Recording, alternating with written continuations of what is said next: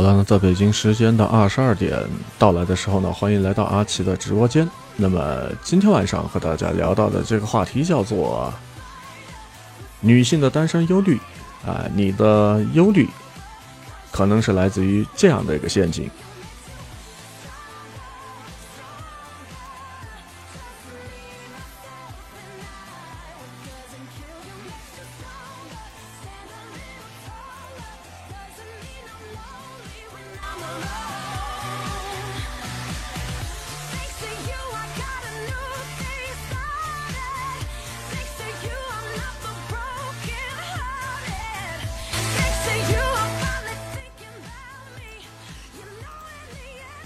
那么进入咱们今天的节目当中，说到这个女性的单身焦虑啊，所谓的这个单身焦虑呢，我们来看一看。呃，前段时间呢，这个脱口秀的女选手思文呢，她在一期节目当中啊，发表了一段关于女性单身焦虑这样的一个发言。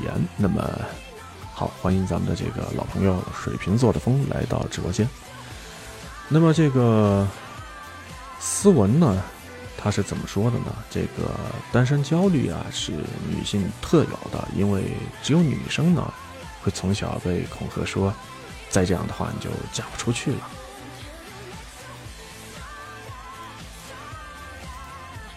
那么要说的是什么呢？我们接着来看啊，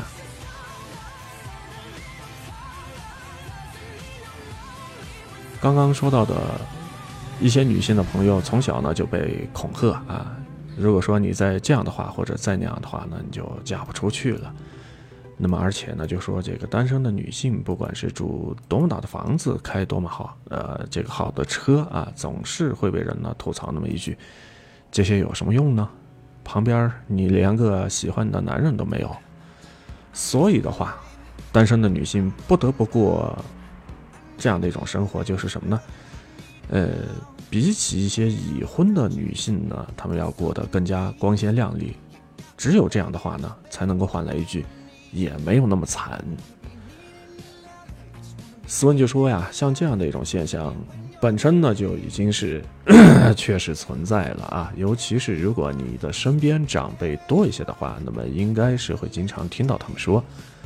不结婚以后没有人照顾你，老了之后呢没有人来陪，那么养老院的护工都会欺负你，没有子女撑腰，最后呢你一个人孤零零的这种，啊，到死为止呢都是这样的一个个体啊，几天呢都不会有人发现。所以说到这样的一个情况，那么阿奇我在这儿今天晚上的节目当中呢，就想和大家呢来补充那么一下。首先，那我们要搞懂这个单身焦虑，并不完全是女性所特有的。好，欢迎齐飞来到我们的直播间。那么今天晚上和大家聊到的话题，在直播的上半段呢，呃，说的是脱口秀的选手思文谈这个女性单身焦虑啊。你的焦虑可能是来源于这样的一个陷阱。对此，你有一些什么样的想法或者是看法？可以在阿奇直播的过程当中呢，和阿奇来进行连线，呃，来聊一聊你的一些想法或者是看法。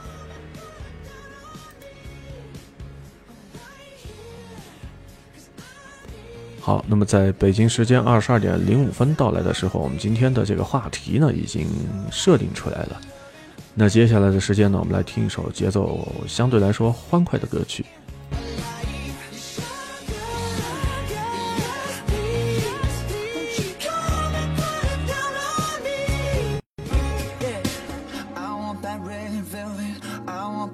Sweet, don't let nobody touch it unless that somebody's me. I got.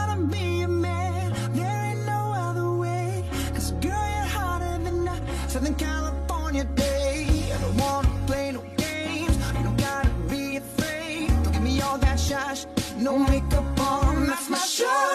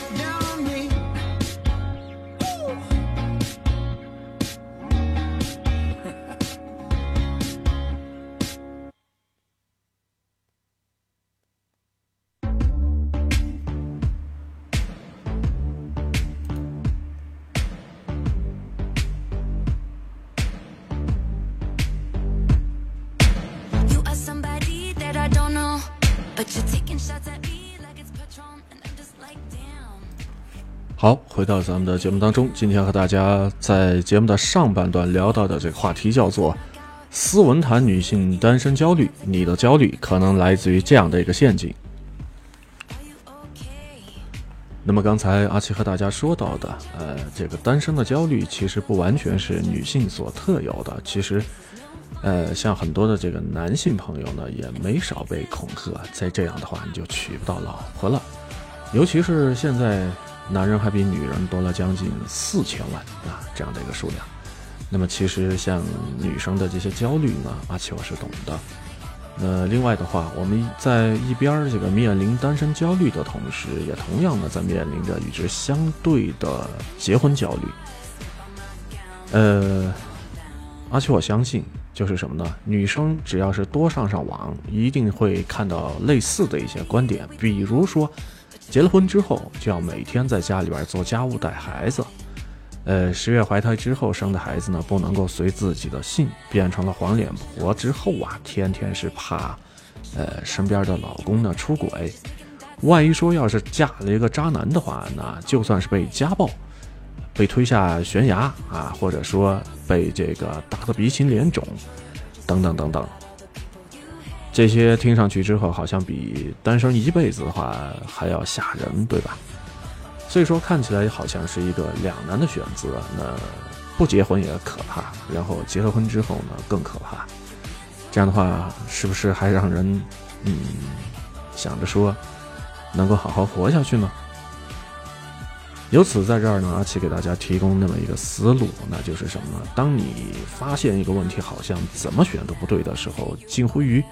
没有一个标准答案啊，无解的时候，那有一种可能性就是什么呢？这个问题本身它就出现了问题。好，那在节目的进行当中，欢迎咱们的这位朋友锁门幺二三来到阿奇的直播间。那么今天晚上啊，今天晚上和大家聊到的前半段的话题叫做“斯文谈女性单身焦虑”。你的焦虑可能是来自于这样的一个陷阱。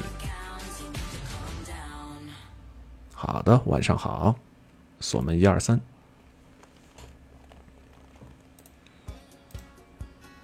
好，那么我们接着来说。我不知道大家有没有发现，结婚焦虑也好，或者是单身焦虑也好，背后的逻辑呢，其实是差不多的。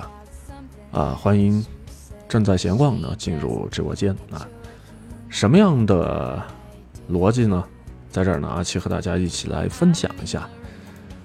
呃，首先，咱们来说几个故事吧，描述这样的几几个场景啊，告诉你那些已婚的或者是单身的人过得有多么惨，然后呢，让你相信这些人的悲惨的命运，全都是因为结婚或者是单身的造成的。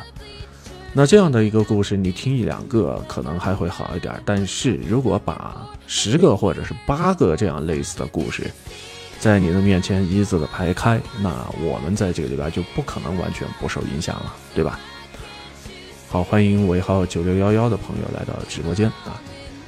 那么我们接着来说，那如此发展下去的话，渐渐的呢，你就会发现什么呢？在这个里边，你不再相信自己的。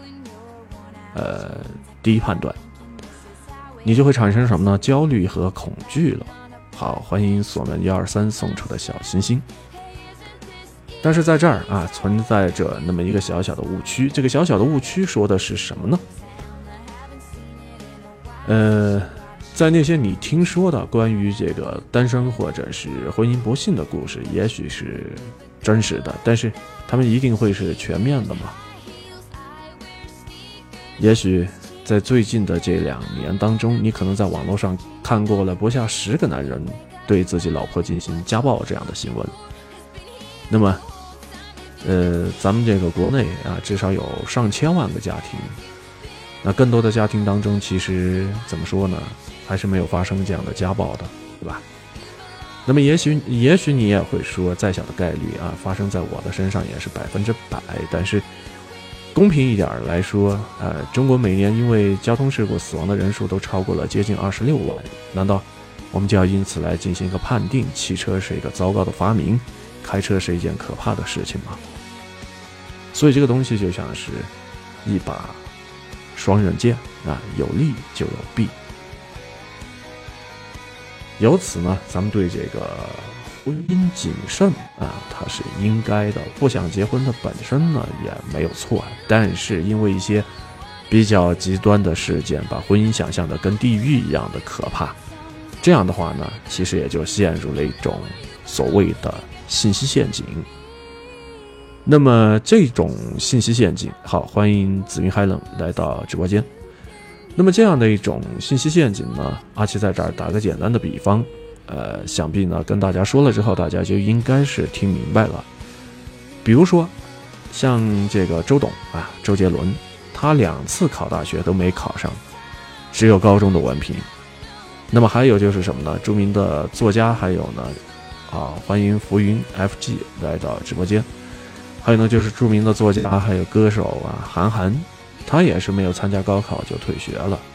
另外还有这个比尔盖茨，还有呢，呃，苹果的创始人乔布斯，他们都是属于什么呢？大学没念完之后，啊，就开始呢创业。另外啊，还有这个李嘉诚啊，李嘉诚呢，甚至是什么呢？连初中都没有读完。所以说，能不能得出这样的一个结论？成功人士啊，成功人士他们都是什么呢？都不需要文凭，读书是没有用的呢？当然不能，对吧？因为在上面的这些例子当中，我们既没有提到过有更多的或者是更高学历的成功人士，呃，也没有就是说提到绝大多数没有学历、生活艰难的普通人。只是在这个里边呢，筛选出了那么几个事业有成又恰好是没有高学历的人啊，这样的一个选项呢，其实我们就可以把它叫做什么呢？叫做幸存者偏差。嗯，幸存者偏差。那么这样的一种信息陷阱，好，谢谢紫云海冷送出的小心心。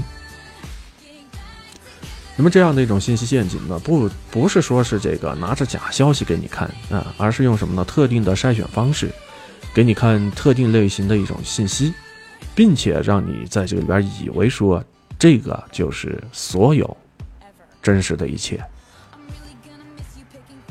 好，那么我们的这个节目做到这儿呢，说了那么多之后，让我们稍微休息一下，来听一首好听的歌曲吧。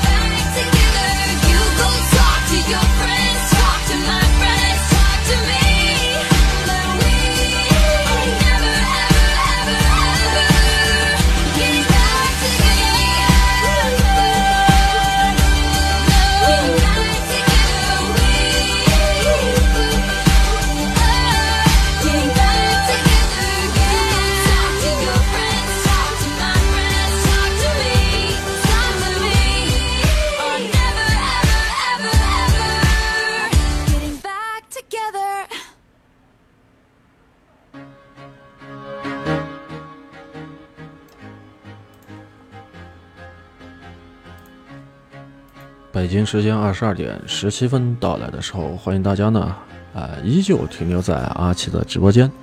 那么今天晚上的上半段时间当中，和大家聊到的这个话题叫做“斯文谈女性单身焦虑”。你的焦虑可能来自于这样的一个陷阱。欢迎大家呢在阿奇直播的过程当中呢，就这样的一个话题，然后呢和阿奇呢一起来啊展开讨论。对此，你有一些什么样的一些想法或者是看法啊，或者有一些什么样的认识，以及呢有一些什么样的建议或者是意意见啊，都可以在阿奇直播的过程当中呢和我一起来进行连线。好，欢迎流星小雨来到直播间。那么接下来的时间呢，要和大家说到的，呃，咱们今天晚上的上半段的节目类型的内容，接着来给大家呢来介绍。那么刚才说到的一个关键词汇叫做幸存者偏差。那么像这样的一种信息陷阱，它并不是拿着假消息给你看，而是用一种特定的筛选的方式，给你看特定类型的一种消息，并且呢，让你以为说什么呢？这就是正儿八经的，或者说你所看到的、所感知到的这一切呢，都是真的。那么，制造单身焦虑和结婚焦虑用的其实都是差不多的方法，把这个单身和结婚的风险放大，同时呢，再筛选出特定的啊一些例子或者是一些案例，同时呢，告诉你这些特例呢就是普遍的现象。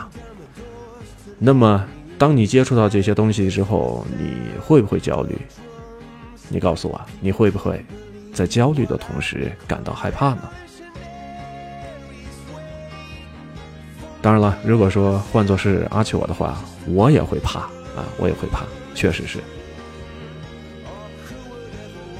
那么，想要破解单身焦虑或者是结婚焦虑的话，最重要的就是什么呢？打破咱们刚才说到的这个幸存者偏差，看一看事件的全貌到底究竟是什么样子。在这儿呢，阿奇分享这样的几个方法。可以呢，广泛的使用于所有的需要破解幸存者偏差这样的事件当中。首先一点，那么既然刚才说到了幸存者偏差的最大陷阱在于什么呢？信息片面，它是一个碎片化的一个过程。那么相对应的就是什么呢？当我们想要了解一件事情的时候，就要尽可能的从不同的渠道、不同的人群当中去收集信息。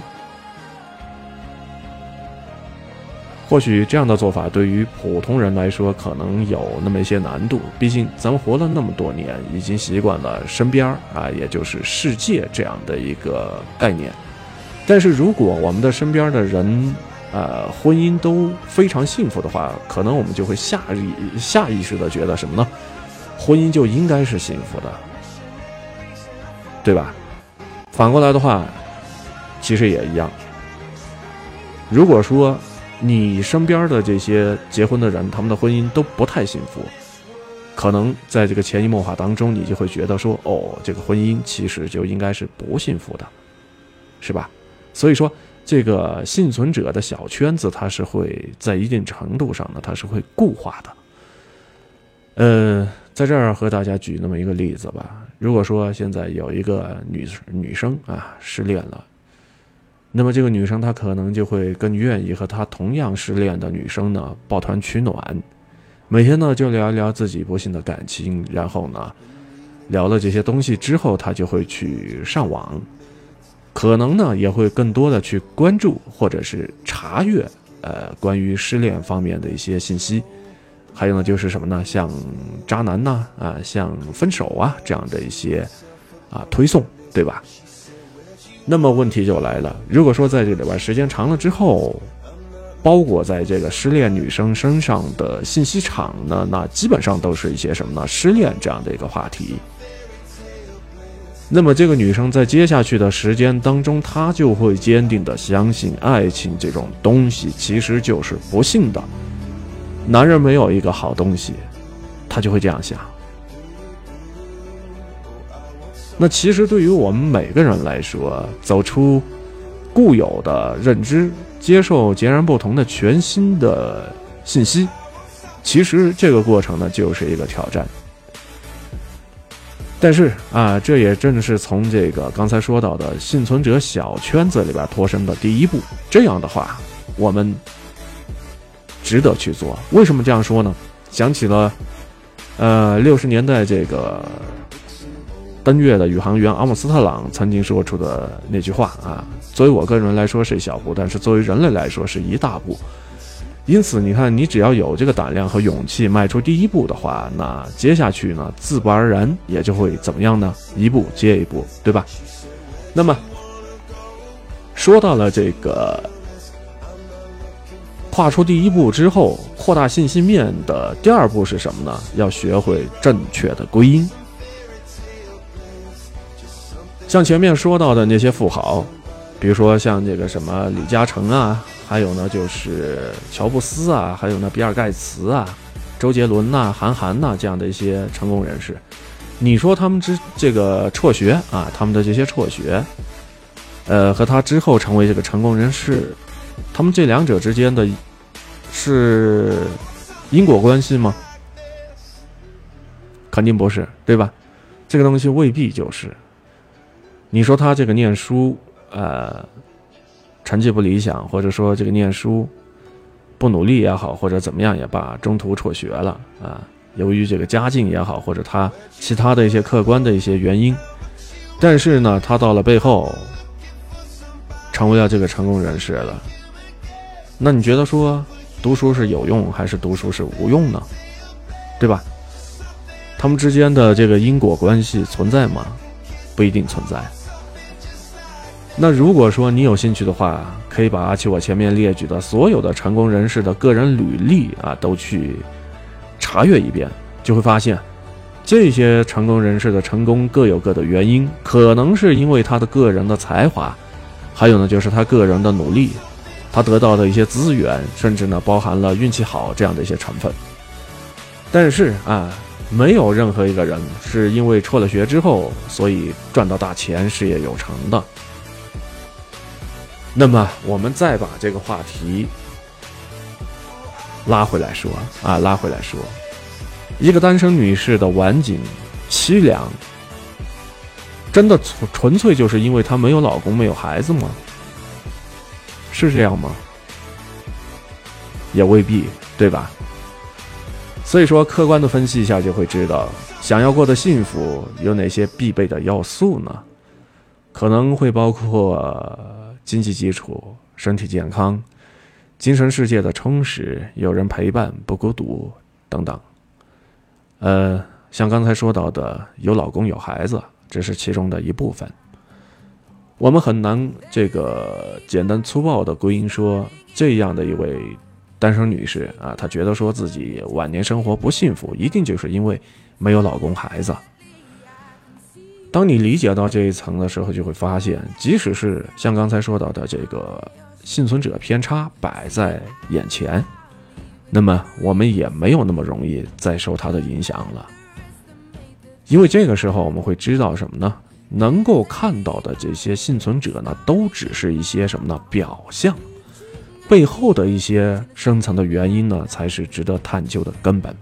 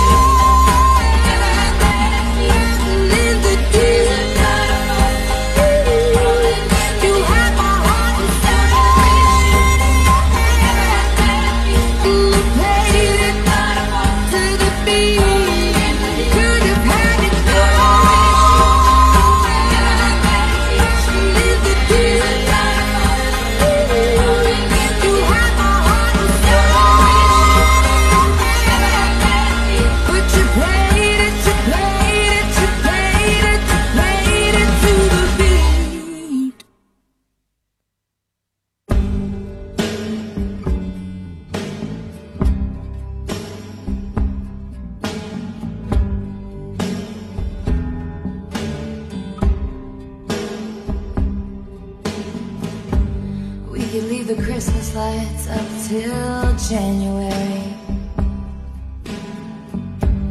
This is our place, we made the rules. And there's a dazzling haze, a mysterious way about you, dear. Have I known you 20 seconds, 20 years?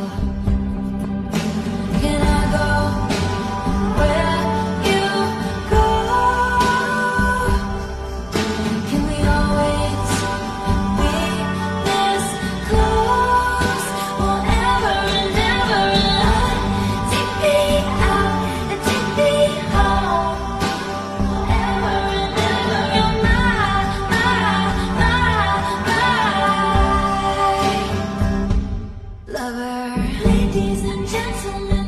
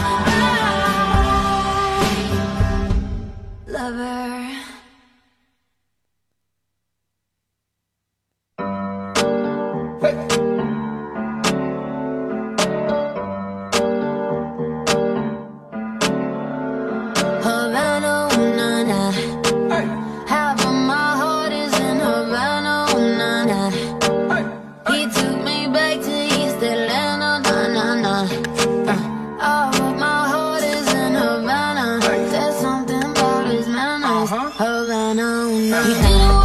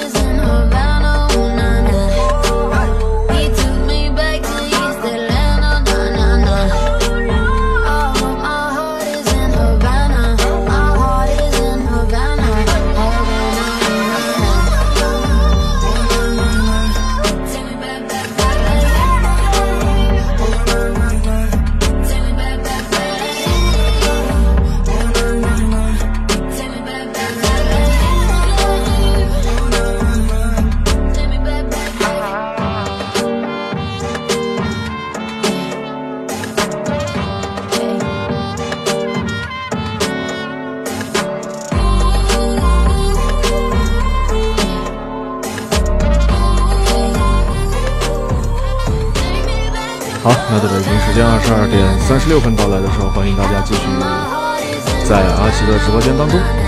那么刚才我们说到的，呃，这个话题，前半段的话题说的是什么呢？还是什么？斯文谈女性的单身焦虑，你的焦虑可能来自于这样的一个陷阱。最后要和大家分享到的这一点是什么呢？非常重要啊，这一点。那么绝大多数人对于婚或者是不婚这样的反复纠结，也就说，究竟是结婚还是不结婚这样的一个反复纠结，呃，对能够看到的每一个信息，不管就说在这个里边是不是这样的幸存者的呃关注，还是因为其他的一些原因，那么作为在这个过程当中，呃，其实阿奇我也一直在想，呃，我们可能会知道就是什么呢？不管你做哪一种选择，未来都是不确定的。所以的话，我们才需要通过参考别人的生活呢，来获取一些这种所谓的确定性。也就是说，我们在参考别人生活的同时，呃，来获取自己觉得说是正确的一些东西。那么，我们也在迫切的寻找一个答案：到底是怎样度过这一生，最有可能是幸福的呢？也因为如此，正因为我们太想要得到这样的一个答案了，才会在分析别人的生活当中，想着说是要去试着啊这些归因啊，为什么他过得不好？是因为他结婚了吗？还是因为他没有结婚呢？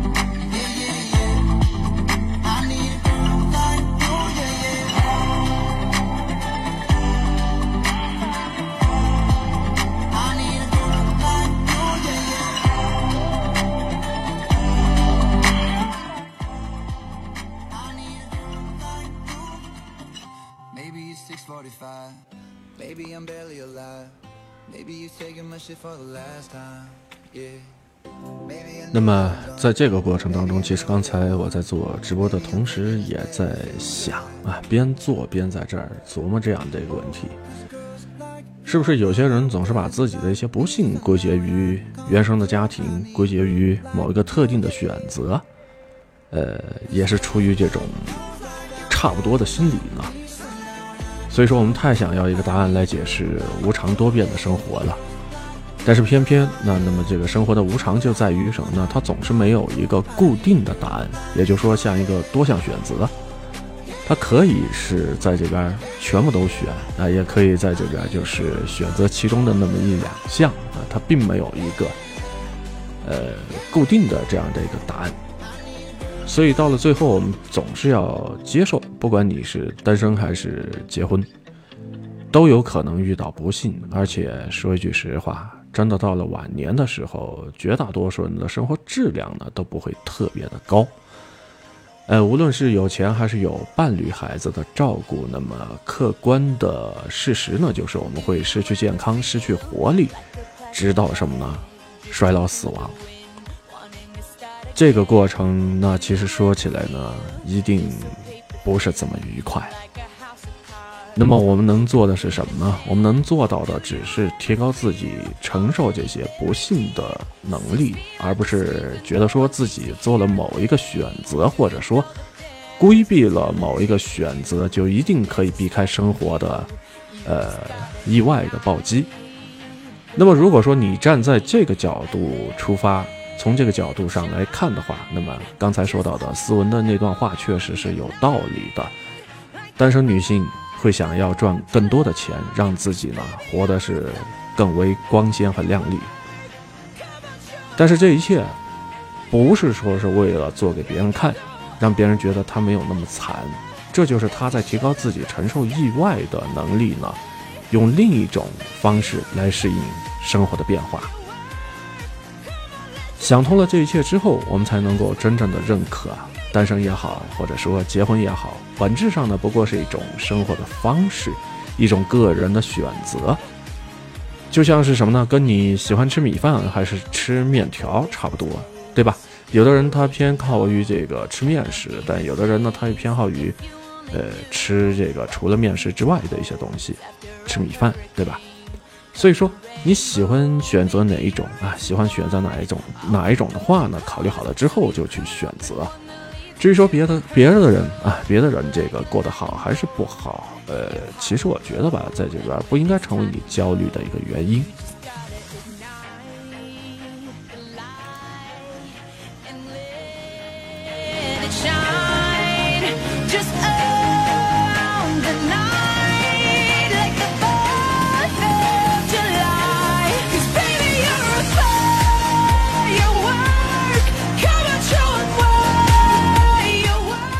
这个呢，就是今天晚上节目上半段的内容。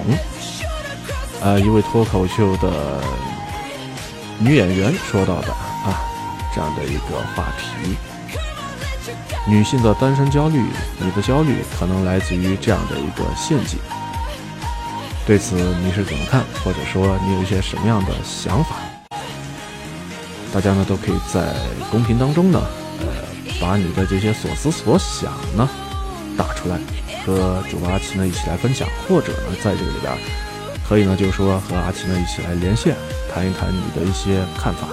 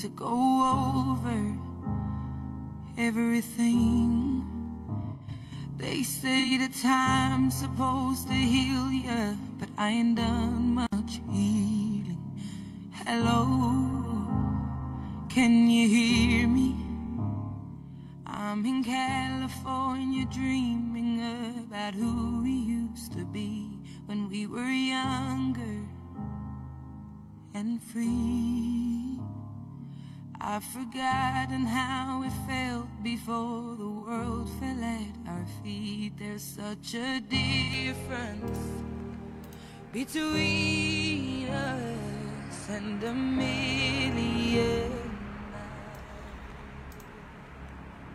好，那么现在已经来到了北京时间的二十二点四十五分，那二十二点四十五分，欢迎大家呢继续在阿奇的直播间当中呢，呃，一起来畅所欲言。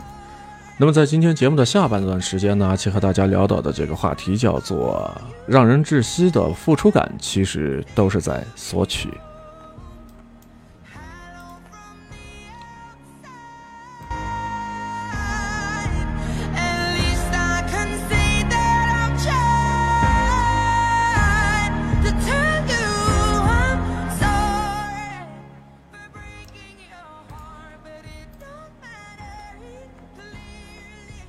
前段时间，阿奇我呢关注了爱奇艺上的一个作品，叫做《一年一度喜剧大赛二》啊，其中呢有那么一个小品叫做《妈妈的味道》，不知道大家看过没有？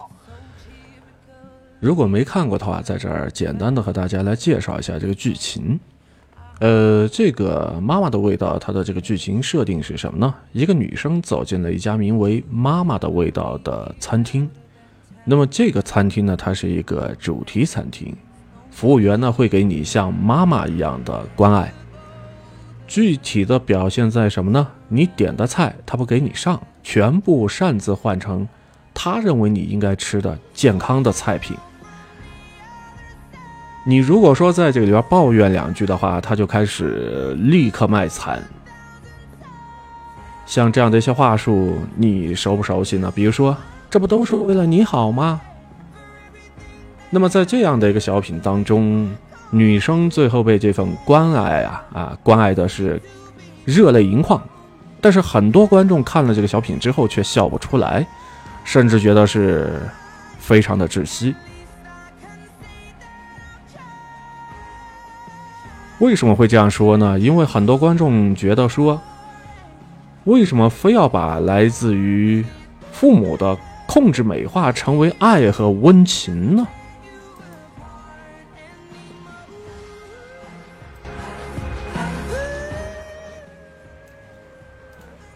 当然了，对着一个喜剧节目啊，对于这样的一个喜剧节目来说呢，本来倒是也不必去上纲上线，关键是在于现实当中类似的情况并不少。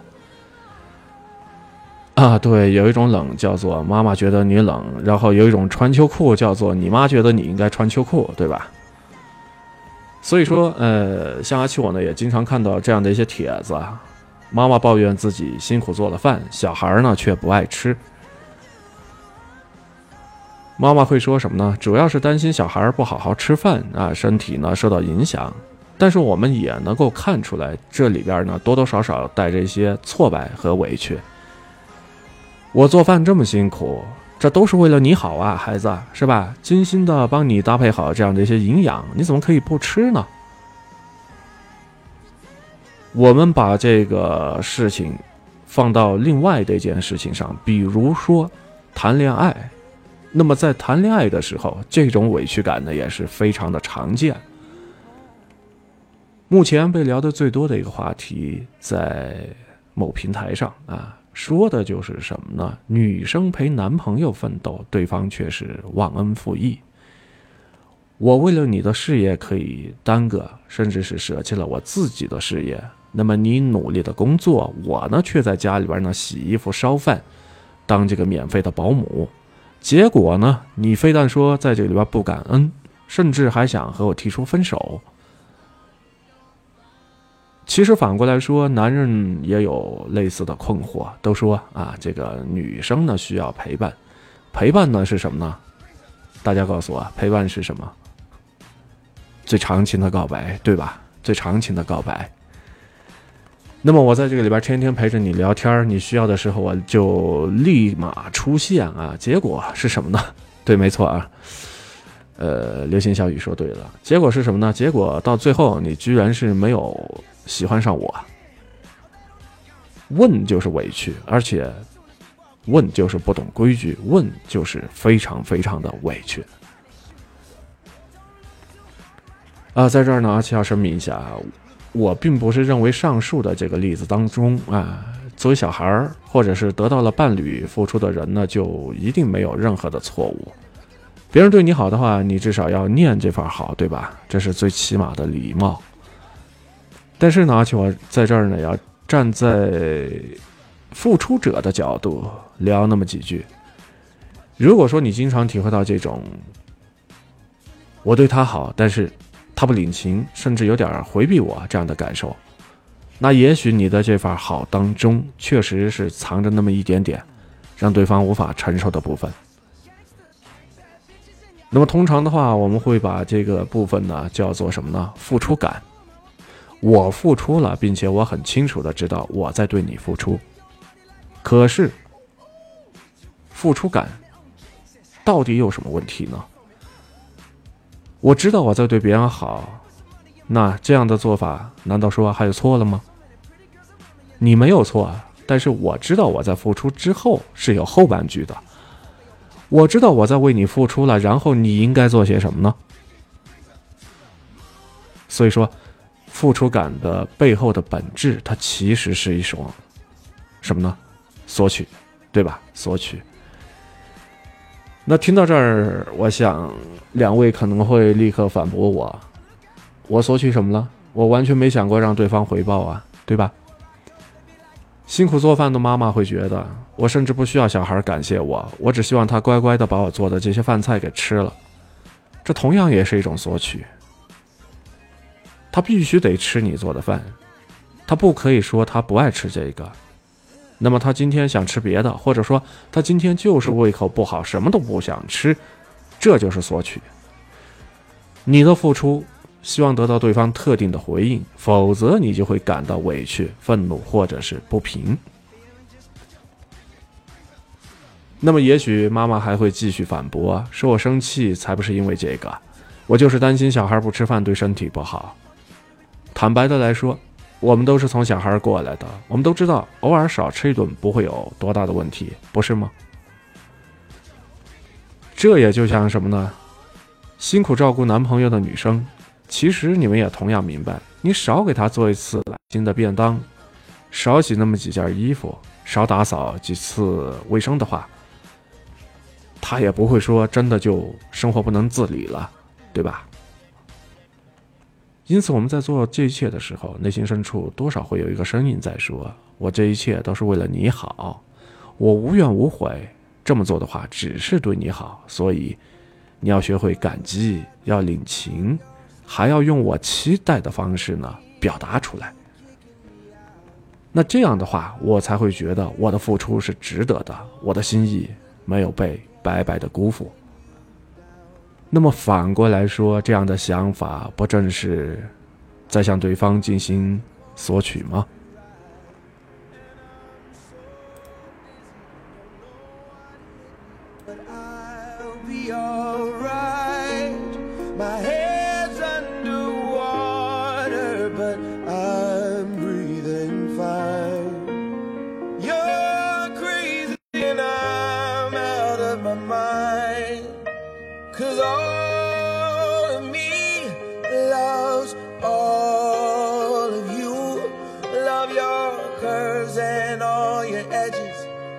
your perfect imperfections. Give your all to me. I give my all to you. You're my end and my beginning. Even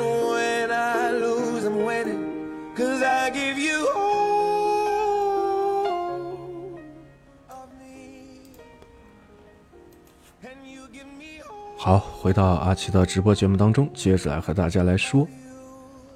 呃，刚才说到了这个付出和索取啊，当然了，就算你索取了，那也没错，你都付出了，难道还不不能够在这里边期待一些回报吗？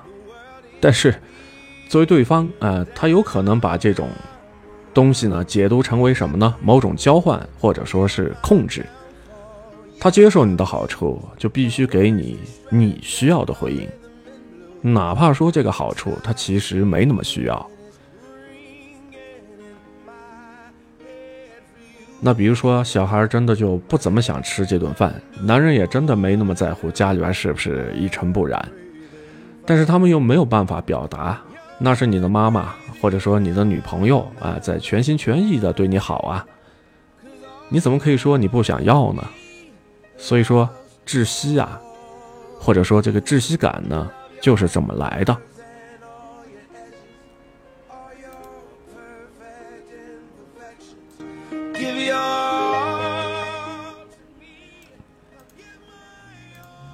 甚至有的时候，我们会看到有些被付出的人呢，特别的不知好歹，总是呢在这里边挑刺儿，说你做饭做的不好吃啊，打扫卫生呢扫的不干净，总是黏着他呢，让他觉得非常烦，等等等等。有那么一种可能是什么呢？他就是在，呃，拐弯抹角的在这里边表达，他不需要这种付出，他也不太能够承受。暗藏在其中的强烈的索取感。那么一来二去的话，付出的人觉得委屈，被付出的人呢也不觉得比较开心，于是摩擦和矛盾呢就这么产生了。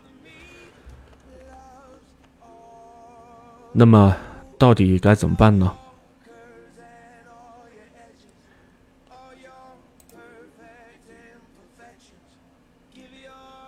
对，可以先沟通一下，不做无谓的付出。对，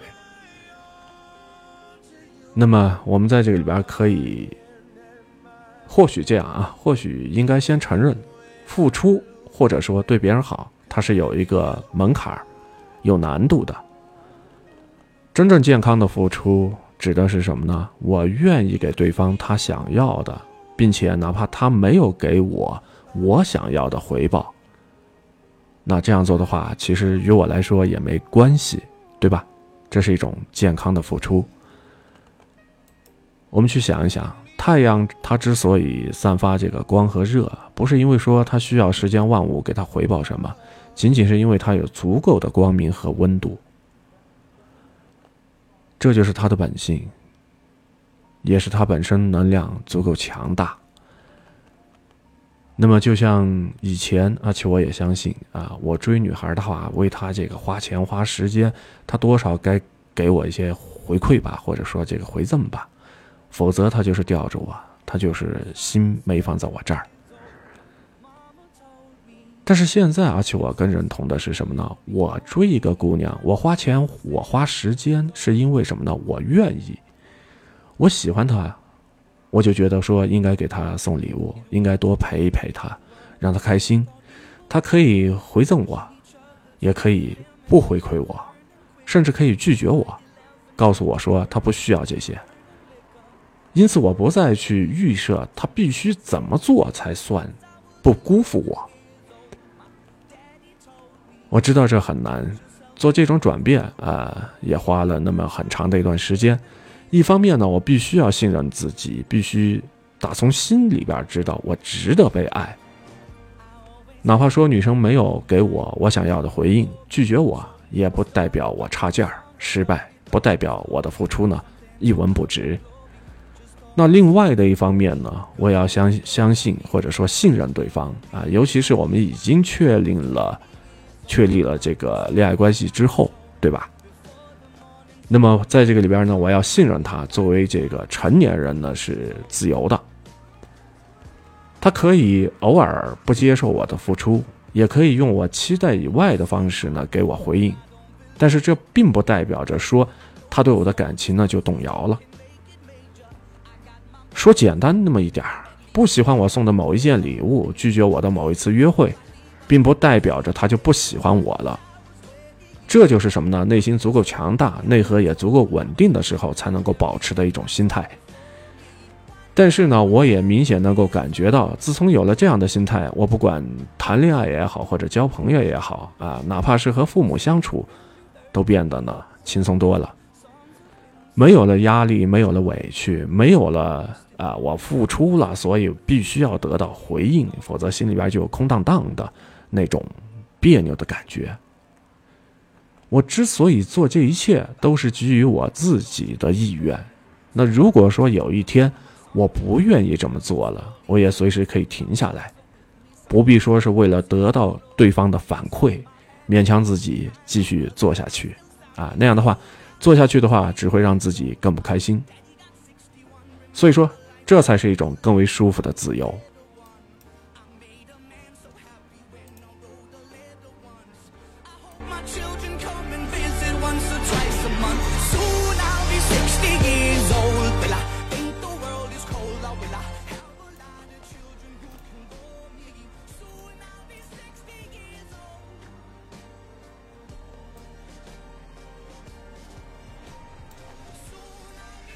好，那么以上呢就是今天晚上和大家聊到的两个话题。前面的那个话题你还记得吗？女性的单身焦虑啊，你的焦虑可能来自于这样的一个陷阱。那节目的后半段和大家聊到了让人窒息的付出感，其实呢都是在索取。不知道今天晚上听了这样的两个主题之后，此刻的你心情如何？或者说此刻的你，呃，想到了一些什么呢？那么时间关系，咱们今天的节目到这儿就要和你说声再见了。在此也是特别感谢今天晚上来到直播间的所有的好朋友。呃，下一档直播具体时间呢，请大家关注阿奇的动态啊。什么时候直播呢？我会提前发布直播的预告。也欢迎呢，到时候大家呢到阿奇的直播间当中呢一块聊，一块听。好了，今天这场直播做到这儿就要和你说一声再见了，再次感谢你的聆听，我是阿奇，下期节目当中呢咱们不见不散。